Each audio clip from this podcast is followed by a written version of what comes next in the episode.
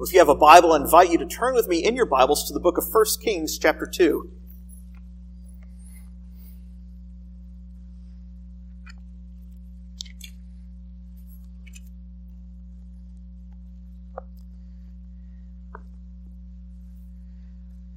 And I know this is a long chapter, but out of a sign of reverence for God's Word, I ask that we all stand as we give our attention to the reading of it. I ask that we not use this time to kind of have our eyes glaze over and gloss over. But as the author of Hebrews continues to remind us to pay more careful attention to the hearing of God's word, because this is how Christ our King governs his church, is through the ministry of that which he has spoken infallibly and without error. 1 Kings chapter 2. As the time approached for David to die, he ordered his son Solomon, saying, As for me, I'm going the way of all the earth. Be strong and be a man. And keep your obligation to the Lord your God to walk in his ways, to keep his statutes, commands, ordinances, and decrees. This is written in the law of Moses so that you will have success in everything you do and wherever you turn and so that the Lord will fulfill his promise that he made to me, saying that if your sons take care to walk faithfully before me with all their heart, with all their soul, you will never fail to have a man on the throne of Israel. You also know what Joab, son of Zeruiah, did to me, what he did to the two commanders of, the, of Israel's army. Abner, son of Ner, and Amasa, son of Jether, he murdered them in a time of peace to avenge bloodshed in war. He spilt that blood on his own waistband and on the sandals of his feet. Act according to your wisdom. Do not let his gray head descend to Sheol in peace. Show kindness to the sons of Barzillai, the Gileadite, and let them be among those who eat at your table because they supported me when I fled from your brother Absalom. Keep an eye on Shimei, son of Gera, the Benjaminite from Bahurim, who is with you. He uttered malicious curses against me the day I went to Mahanaim, but he came down to meet me at the Jordan River, and I swore to him by the Lord, saying, I will never kill you with the sword. So don't let him go unpunished, for you are a wise man. You know how to deal with him to bring his gray head down to Sheol with blood. Then David rested with his ancestors and was buried in the city of David. The length of time David reigned over Israel was 40 years. He reigned seven years in Hebron and 33 years in Jerusalem. Solomon sat on the throne of his father David, and his kingship was firmly established. Now Adonijah, son of Haggith, came to Bathsheba, Solomon's mother. She asked, Do you come peacefully? Peacefully, he replied. Then he asked, May I talk with you? Go ahead, she answered. You know the kingship was mine, he said. All Israel expected me to be king, but then the kingship was turned over to my brother, for the Lord gave it to him. So now I have just one request of you. Do not turn me down. She said to him, Go on. He replied, Please speak to King Solomon since he won't turn you down. Let him give me Abishag the Shunammite as a wife.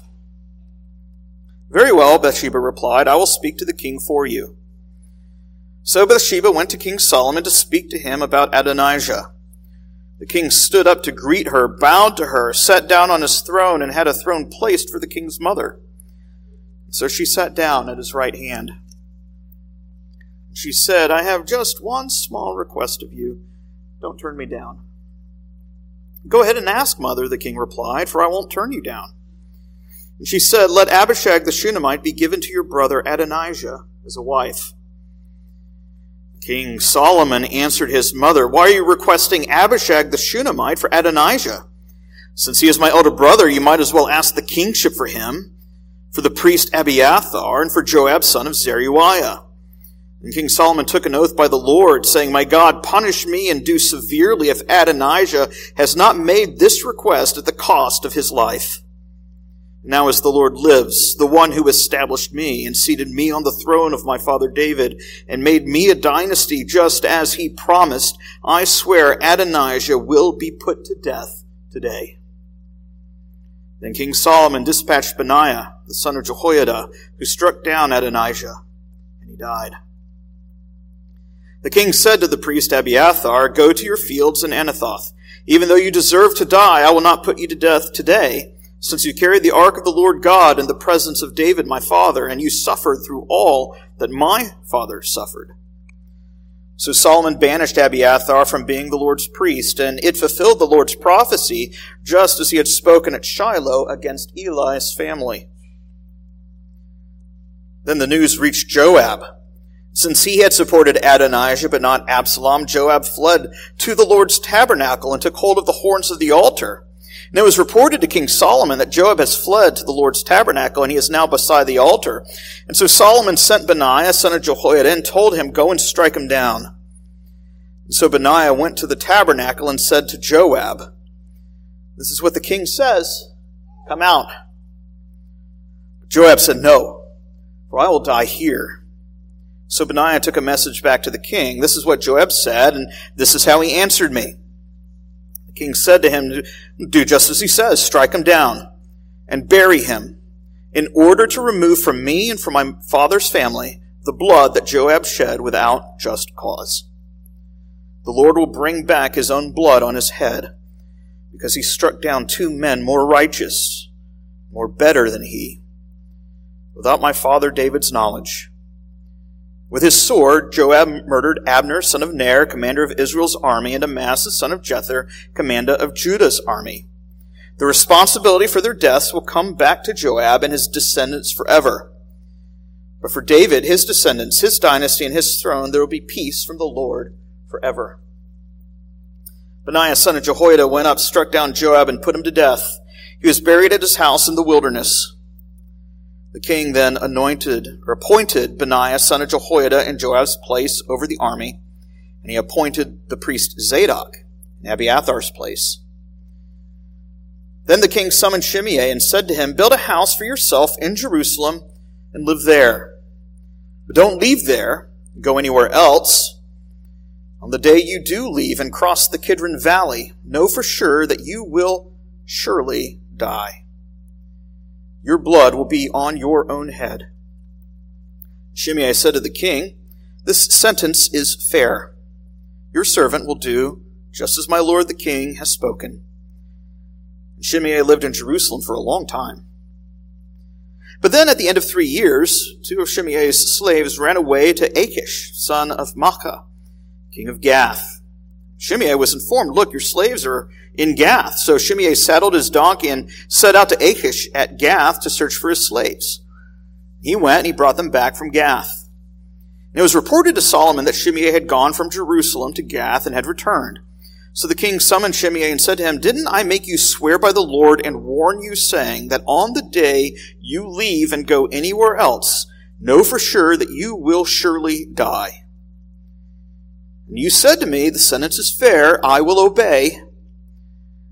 So why have you not kept the Lord's oath, the command that I gave you?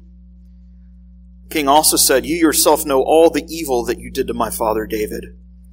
Therefore the Lord has brought back your evil on your own head. But King Solomon will be blessed.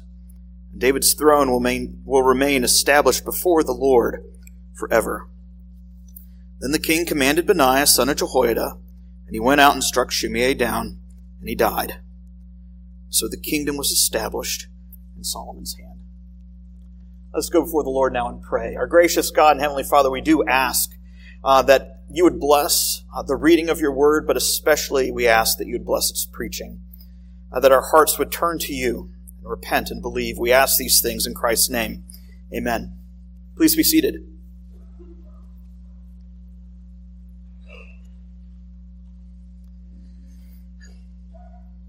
Be certain your sins will find you out.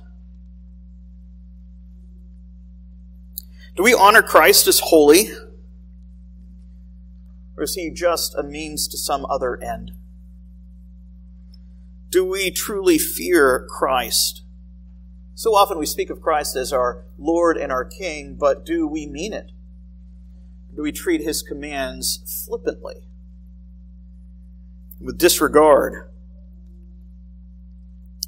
Our passage here begins with a rather stark contrast between that of Solomon and David.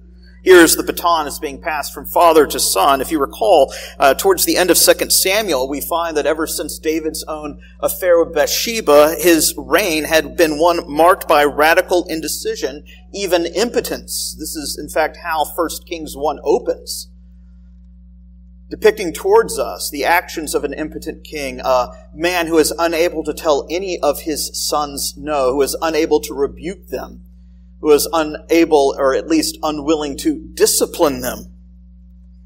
I think it's one of the great dangers of sin, isn't it?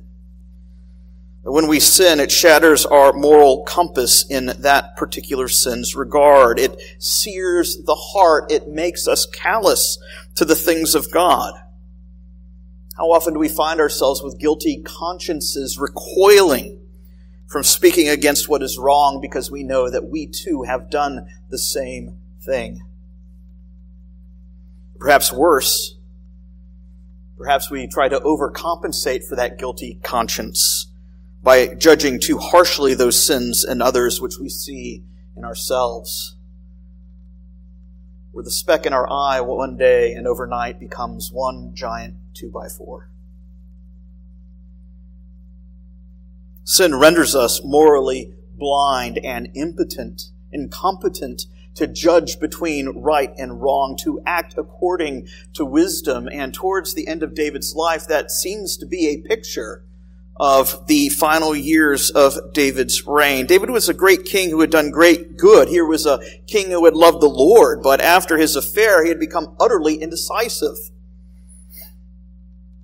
And now, as he's about to die, he has left so many loose ends.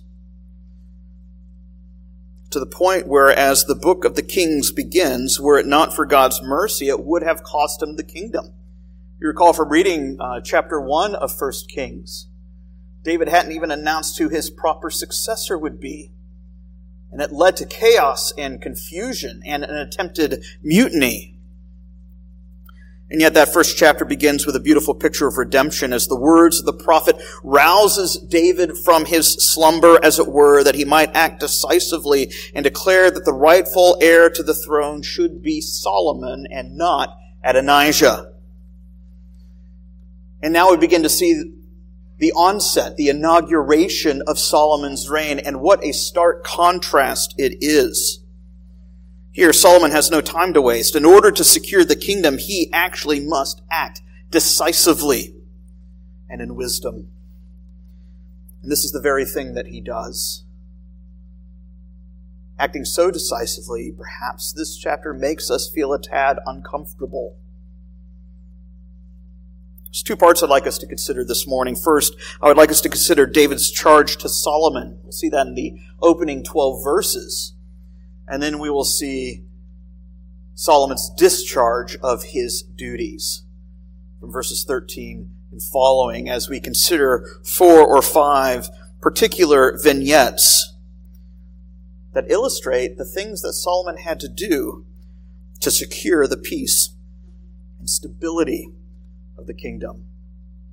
So, two parts David's charge and Solomon's discharge of his duties. We come now to a particular critical juncture in the life of the kingdom of Israel. The race now stands like a baton race. Stands or falls with the passing of that baton, the passing down of the mantle, as it were, from David to Solomon. Now, as David approaches death, he passes on the reins to his son. If chapter 1 is about the coronation of the rightful heir, then chapter 2 requires the things that Solomon must do to consolidate and secure the peace of the kingdom. So much rides here on the transition of power from father to son. As we had seen in chapter 1, David has finally regained his royal dignity, much like Theoden in the Two Towers regained his dignity once Wormtongue had been banished. Here we find David's final words echoing the counsel of the saints of old at other critical junctures in salvation history. Think of Israel's last words to David or Moses' words to Joshua. Joshua's final words to Israel, so David gives similar counsel as he passes on the wisdom he has received on to his own son. The impartation of wisdom, even as David is about to walk the way of the earth, he says, so Solomon is now called to walk in the way of the Lord. He says this, be strong and show yourself a man. The masculinity that is found not in beards or bodybuilding, but in obedience. Solomon is called to walk according to the rules set forth in God's Word. It's a full orb walk. Look at the various ways in uh, the, the, the multifaceted character of the way in which David calls Solomon to walk accordingly. The charge, the ways, the statutes, the commandments, the judgments, the testimonies. In other words, what David is communicating is that God's word is to shape every facet of your life, Solomon, from every angle. With a particular promise that if you do this, you might prosper. So wordplay going on here in the Hebrew as that word there for prosper is the same root word that we find there for wisdom. The idea is, is, there's an organic connection as between a tree and its fruit. If you walk in wisdom, you will prosper. You will bear fruit accordingly. And in one sense, David is not saying anything different from what every other believing father which was charged to pass on to his own children. Remember what's required of every Israelite according to uh, the book of the covenant in Deuteronomy, that you are to love the Lord your God with all of your heart, with all of your soul, with all of your might, with all of your strength. And you are to pass this charge down to your very children. When you rise, when you walk along the way, when you eat, when you sleep. Something that's still relevant today for fathers, for parents, as we instruct our children to walk in the fear of the Lord. But even as David gives these general commands in verses 5 and following, he begins to specify the nature of this charge as it now applies to Solomon, who holds a unique position in the kingdom, as Solomon is the one who wears the crown. Solomon is the representative of the nation. He is the one who is to lead by example. And as the rest of the books of the kings will make very clear, the nation will follow in the example that is set forth by her leadership. The nation will follow the spiritual maturity or immaturity of her kings. And so David enjoins to Solomon very specific instructions. These loose ends that he must tie up in order to secure the peace of the kingdom. And recall, this is not simply uh, just another kingdom on the geopolitical map of the ancient Near East. This is the kingdom through which the Messiah will come. In one sense, the kingdom stands or falls with how Solomon will respond to the charge that is given to him. And so David charges his son to come in judgment against Joab and Shimei. You see that there in verse 6. Against Joab, whose treachery had incurred blood guilt on David's house against Shimei, who had cursed David's house. These are guilts, these are curses that now hang over David's dynasty, and they must be reckoned with. This is not the only charge that David gives to Solomon. Not only is Solomon as the great king to come in judgment against his enemies, he is also to come in mercy towards his friends. As he comes in grace to bless the friends of the kingdom, to cause the sons of Barzillai, the Gileadite, to sit and eat at the king's table for the rest of their days. Both are needed for the kingdom to be established in peace, both justice and mercy. And yet, as this chapter continues, we find that this is not all that Solomon has to deal and contend with. That's why David tells him to walk according to your wisdom. Two times, in fact, he reminds him, you are wise. We haven't even made it to chapter 3 yet where, David, where Solomon recognizes that he needs even more wisdom than he already has. But David says, You must walk according to your wisdom. And as soon as David dies, we find that Solomon's older brother Adonijah once again tries to take control of the throne. Again, as a reminder, chapter 1 was all about the attempted mutiny by his older brother Adonijah, who claimed that the throne belonged to him and not to his brother Solomon. We remember how Solomon himself had spared his brother at the end of this failed mutiny. Think about it. Adonijah is caught red handed. He stands before his brother Adonijah confesses that Solomon is the true king. And Solomon says, well, he says, if you are a worthy man, then you will have life. I am showing you mercy. But if you prove yourself to be evil, then death awaits. Well, here we find whether or not Adonijah is a worthy man or not. David is now dead. You can almost he- hear the hiss of the serpent from Adonijah's voice as he now tries to take the throne for himself, this time in an even more subtle way. He enters the throne room to speak with not his mother, but to speak with Solomon's mother. Adonijah says, The kingdom was mine. The people wanted it. What delusions of grandeur you read chapter 1, you realize it's not really the case. Adonijah seems to have already known that the kingdom belonged to Solomon. Why else would he not invite Solomon to his own coronation party? Why else would Adonijah try to have himself crowned king under cover of darkness, under the, the, the, the auspices of the serpent's stone?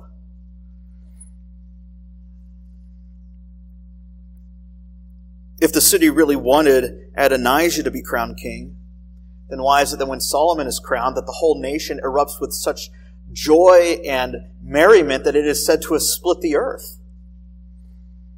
Adonijah has a bigger sense of self worth than the truth really allows. His ego is writing checks that his body can't write. Adonijah here is being portrayed as a second Absalom. Remember the mindset of the ancient world that I think is key to understanding what's going on. The one who controls the harem controls the kingdom. And at the head of David's own harem, something he shouldn't have had, by the way, was Abishag the Shunammite, the most beautiful girl in all of Israel, as we recall from chapter 1. If you recall, during Absalom's war against David in 2 Samuel, Absalom had taken uh, the chief concubine and had his way with her on, on, uh, in front of the, the, the gazing public as a sign of open rebellion against his father, a sign that he was claiming the throne and the power of the throne for himself. Now Adonijah is trying the same tactic, yet he is trying to do so much more subtly. If the man who controls the harem has some type of claim to the imperial throne, then Adonijah thinks that if he can be given David's chief concubine as his wife, that he can lay claim to the throne as well. That's certainly how Solomon sees it. It's certainly what Adonijah was up to. Of course, he asks Bathsheba. Bathsheba seems somewhat oblivious to what it is that is going on. She says, Yeah, I'll take your request to the king and I'll ask him. Though the woman is oblivious to the serpent's hiss, Solomon is not. He sees the deception for what it is. That's why he asks his mother, he says, Look, why don't you just give the throne to Adonijah while you're at it? Not, not only that, why don't you just go ahead and give the throne to the co-conspirators as well, to those who joined him in the mutiny, to Abiathar, to Joab, why not? That's the very thing he's asking for, isn't it? So now he summons Abiathar for certain and final judgment. Here's a man who has spit in the face of the king's mercy. He has used the pardon as an excuse to continue in the same sins that he'd already stood guilty of before. The kingdom cannot be at peace until the king's enemies are all put to, the ground The same goes for Solomon's own brother. Again, what a contrast with David. David, who is unable to tell his own family members no, even as they rebelled against him openly. Now we see Solomon's own brother trying the same thing, secretly to do so. Solomon says, not on my watch. As it were, there's a new sheriff in town. Abiathar is put to death. I'm sorry, Adonijah is put to death. And now Solomon begins the task of addressing the co-conspirators of the prior mutiny. Abiathar, the high priest. If you recall, Abiathar in his own lineage, he comes from the house of Eli. And if you recall the opening chapters of Eli, we read of what a, a, a corrupt family this is. Where the Lord himself vowed that he will work in his own providence to extirpate from the priesthood the family of Eli. And here is the last surviving member of Eli's house. Notice how Solomon treats him. He puts him, as it were, under house arrest. He says, Look, uh, you are no longer to be priest. But Solomon also says, I'm not going to put you to death because of the good things that you have done. Nevertheless, the judgment stands firm. I'm giving you a chance, Abiathar. Use it wisely. If you disobey me, you will surely die.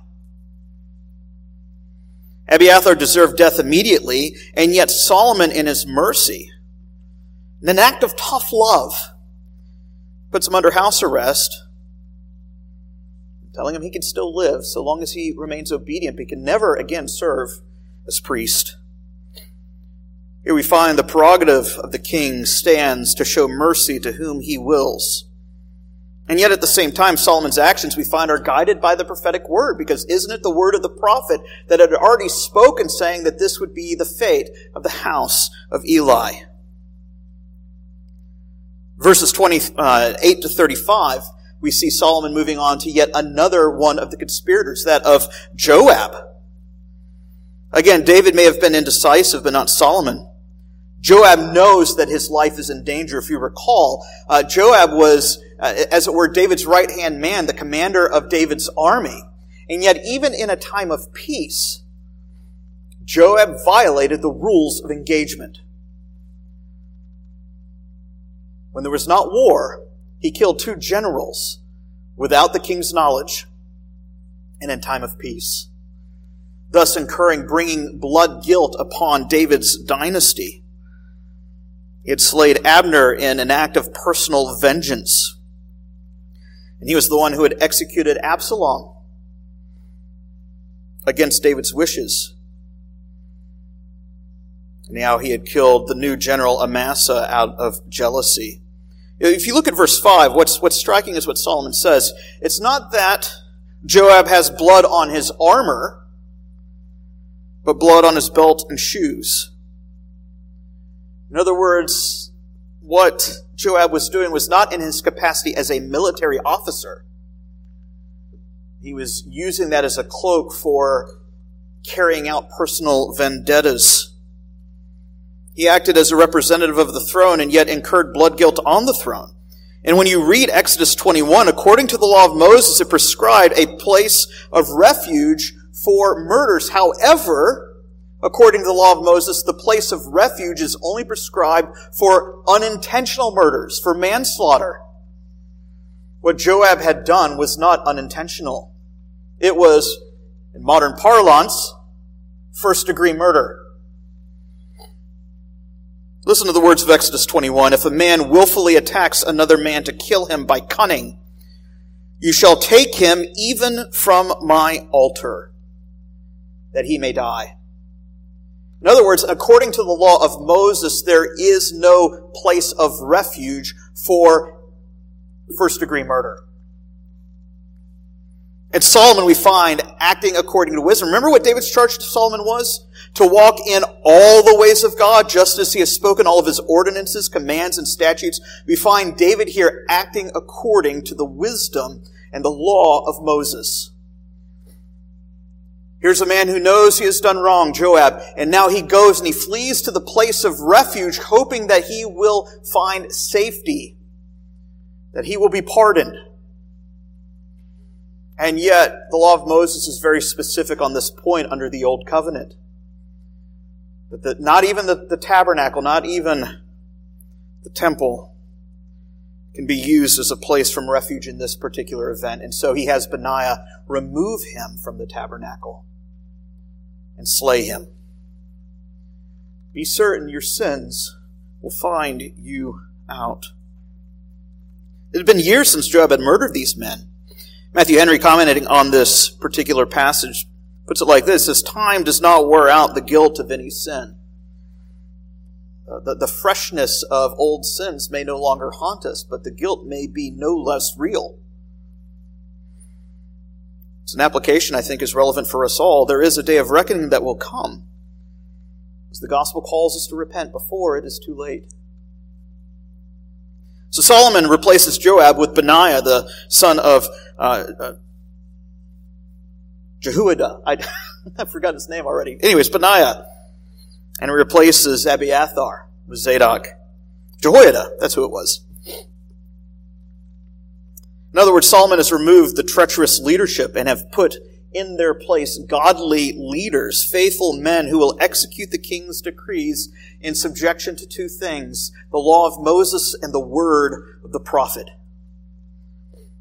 Solomon is acting in wisdom to secure a kingdom that peace may abound, and there cannot be peace without righteousness. And here is a king who is acting in righteousness, showing mercy, and yet also showing justice. Final test case, of course, is that of Shimei. You see that there in verses 36 to 46. So if you recall from 2 Samuel, Shimei was one of Saul's relatives, a man who was bitter that David had been given the kingdom, that the kingdom had been wrested from his cousin's hands, as it were. During the war against Absalom, Shimei had pronounced a curse on David's house. And when David had defeated Absalom, Shimei begged for his life but it seems as though Shimei's attitude had not changed even though he had been pardoned by the king. Solomon puts Shimei to the test. He begins to test his heart and to examine it whether or not there has been, in fact, true repentance from his old and accursed ways.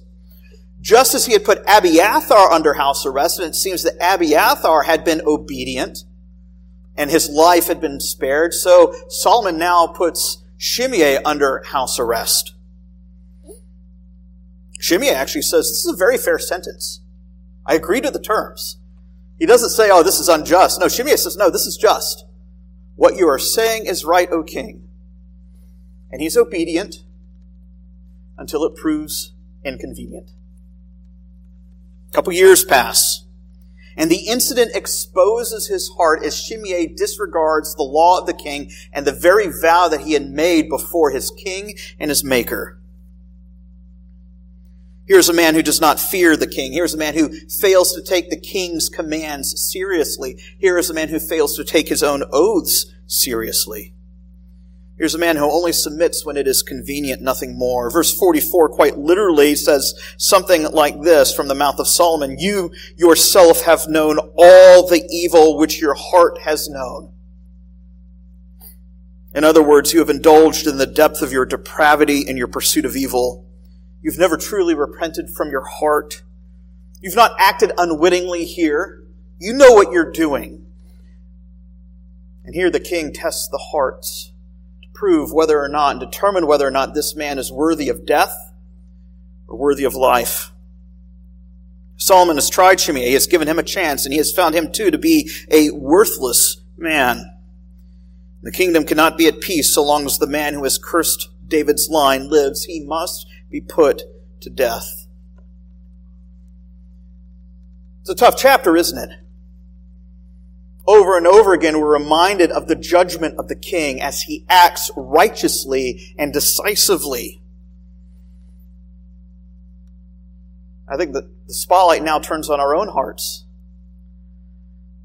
Your Proverbs says this Take away the wicked before the king, and his throne will be established in righteousness. It's the very thing that Solomon does. Internal threats to the kingdom. There's the threat to the throne that comes from Adonijah.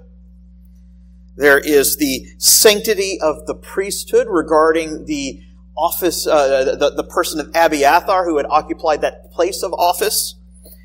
There's the peace of the kingdom that's found in Joab, a man who is uh, using his position to execute personal vendettas. And then there's the nature of the blessing or the cursing against the kingdom. All these men had to be reckoned with. Solomon acts according to wisdom in establishing the kingdom. He acts according to the word of his father David the king, and he acts according to the word of the prophet Moses. And so Solomon comes in judgment that he might secure the kingdom's peace. He destroys his enemies as a means and not as an end in itself. Any threat to the peace of the kingdom comes in the king's crosshairs. And here Solomon achieves peace and rest. That the friends of the king might enjoy the peace of the kingdom and sit at his table. It's so easy to gloss over the other charge that David had given his son in verses 6 and 7. As you recall that during the war against Absalom, there was an 80 year old man by the name of Barzillai, the Gileadite, who had taken David in as he was fleeing for his life, and he fed him and he clothed him. And now Barzillai had died, old age, 2 Samuel tells us, peacefully in the land of his fathers. David remembers the friends of the kingdom. David remembers the kindness that Barzillai had shown to him, and he now tells Solomon, it's not that you're supposed to be a bloodthirsty king coming in cold hearted vengeance or vindictiveness. Show mercy to Barzillai's sons, that for the rest of their days they sit and eat at the same table with you. David desires that his sons be blessed for the rest of their days. Now we see that in the discharge of Solomon's office, King Solomon depicts for us Christ in his exaltation, who rules in wisdom, who rules in majesty, who rules in mercy, and who also rules in justice. Christ is king, and as king, he has a kingdom with its own laws, its own office bearers, its own judgments. And that kingdom on earth subsists in the life of the church. So it's pointed application for us today as we think, do we actually fear Christ as king? Do we take Christ's commands seriously? Or do we simply treat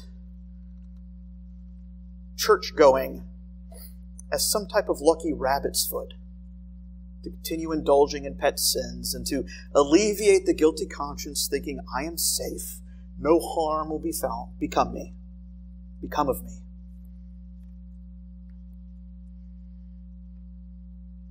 Do we fear the Christ as king, or do we, like Adonijah, presume, presume upon his mercy? Solomon had shown mercy to Abiathar and Shimei. One submitted to his lordship, the other scoffed at it and was found out. Christ has come in mercy to us. That grace is not given that we might continue to revel in pet sins. It's one of the messages of Hebrews. Six times we're given these warnings. If it was true under the Old Testament, how much more certain is it true under the New Covenant? If what was spoken by the words of angels uh, was true, how much more now that God has spoken in one who is greater than the angels? The Lord Jesus Christ. In one sense, this is a very sobering passage. The justice that the king displays here is a firm justice. It is not, uh, to use the phrase of one of my old pastors, that of sloppy agape. But that firm justice that is given is also a merciful justice.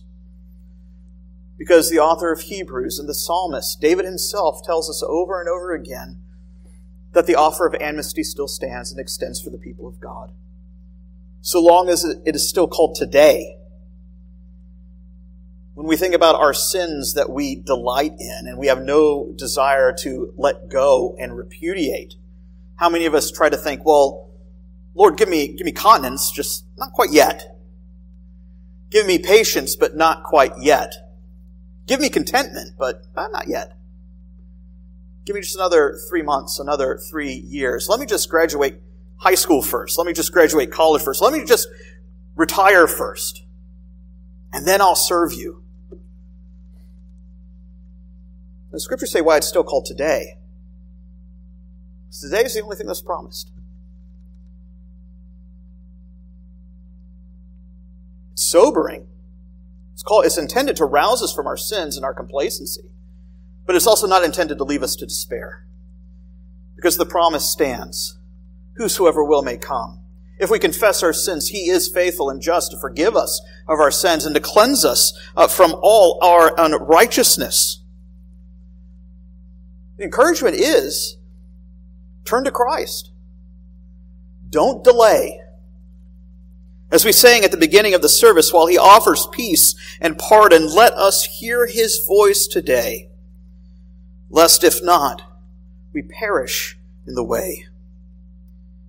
Will you heed his voice and turn to him? Him who is alone the fount of every blessing. Will you heed the voice of him who beckons us to come and feast at his table? Or will you scoff and so trample the blood of Christ underfoot and so be found without mercy on the last day? Seek the Lord while he may be found. With him there is forgiveness that he may be feared. Let us pray. Our gracious God and Father, we pray that uh, the fire of your word would burn in our hearts, that the light of your word would expose those uh, areas of our hearts that are still in rebellion against you. Be merciful, merciful to us today and kind, we pray, but give us the vigilance and the diligence to repent of our sin as you reveal our sins to us, that we might turn from them and cling to Christ, who is alone our only hope and comfort in life and in death. We ask these things in Christ's name. Amen. While they were eating, Jesus took some bread and after a blessing, he broke it and gave it to his disciples and he said, Take and eat. This is my body. And when he had taken a cup and had given thanks, he gave it to them, saying, Drink from it, all of you. For this is my blood of the covenant, which is poured out for many for the forgiveness of sins. Here we are reminded of what our sin actually cost. Paul tells us in his letter to the church of Rome that the wages of sin is death. That is the paycheck that is due each and every one of us, for all have sinned and fallen short of the glory of God. This is what God's law declares. This is how Solomon in his justice acted according to the law of Moses for those who acted unrighteously. But now in the gospel, we are reminded that there is a righteousness that comes apart from the law. A righteousness that can only be received by faith. And as you turn to the Lord Jesus Christ, we find that the provision for our sins have been dealt with, have been uh, provided for, have been secured at the cross of Christ. That Christ, though he was sinless, was condemned as a sinner, bearing our sins so that we might not receive the justice that is rightfully due us, that we might receive the mercy of God and drink from the oceans of his grace. This does not mean we are to treat the Lord's Supper or the offer of free forgiveness of sins as that lucky rabbit's foot, as a talisman to keep indulging in sins. Our shorter catechism speaks of the, the purpose, one of the purposes of the supper is to rouse our hearts unto a new obedience, to remind ourselves the seriousness of sin, not that we might continue to love sin, but that we might love the one who has sent his Son to deliver us from the penalty of sin. And that is what these elements communicate to us and signify before us. The bread and the cup signify the body and blood of Christ shed for sinners like you and me so that we might come and like the sons of Barzillai feast at the king's table all of our days. That is the good news of the gospel that we have a king who is a friend of sinners, who is ever kind, who is ever merciful so long as it is still called today. That offer of amnesty still stands. Where your sins will not only be pardoned, but you will be clothed in the very righteousness of Christ himself. If you have not yet put your hope in the Lord Jesus Christ, I encourage you to speak with myself or one of the elders or deacons following the service, and we're happy to talk with you more about what it means to trust in Christ, Christ who reigns above as our prophet, priest, and king. And if you are indulging in secret sins with no desire to amend your ways, I have to offer this warning. Because Paul says those who partake unworthily will eat and drink judgment upon themselves. This is not encouragement to simply let the elements pass you by so you can continue indulging in secret sins. Let this serve as a warning that your very soul is at stake if you think that your sin is no big deal. If you are under discipline of the church, I ask that you refrain, that you might consider what repentance consists in and what real communion with God looks like. That here is one who feeds us and nourishes us with his very body and blood. That said, there are so many of us who struggle with guilt over sins, even over the past week, even over this morning, thinking, I've, I've failed again. Will the hammer fall this time? Remember and cling to God's promise while it is still called today. Here is a God who's the fountain of every grace. Here's the God who beckons sinners to come near to the throne of grace to find comfort and pardon when we need that. And we most certainly need that. So I encourage us to come, not flippantly, but to come boldly, clinging to Christ, who is our grace, who is our deliverer. Let's pray. Our gracious God and Heavenly Father, we pray that as we come to your table, that we would taste and see that you are good. We pray that you would, in convicting us of our sin, not leave us in the lurch, but that you would raise us from the miry depths to look and behold Christ in all of his glory, in all of his beauty, and in all of his mercy. That we might walk in your ways all of our days, and so learn what true justice and true mercy truly looks like. We ask these things in Christ's name. Amen.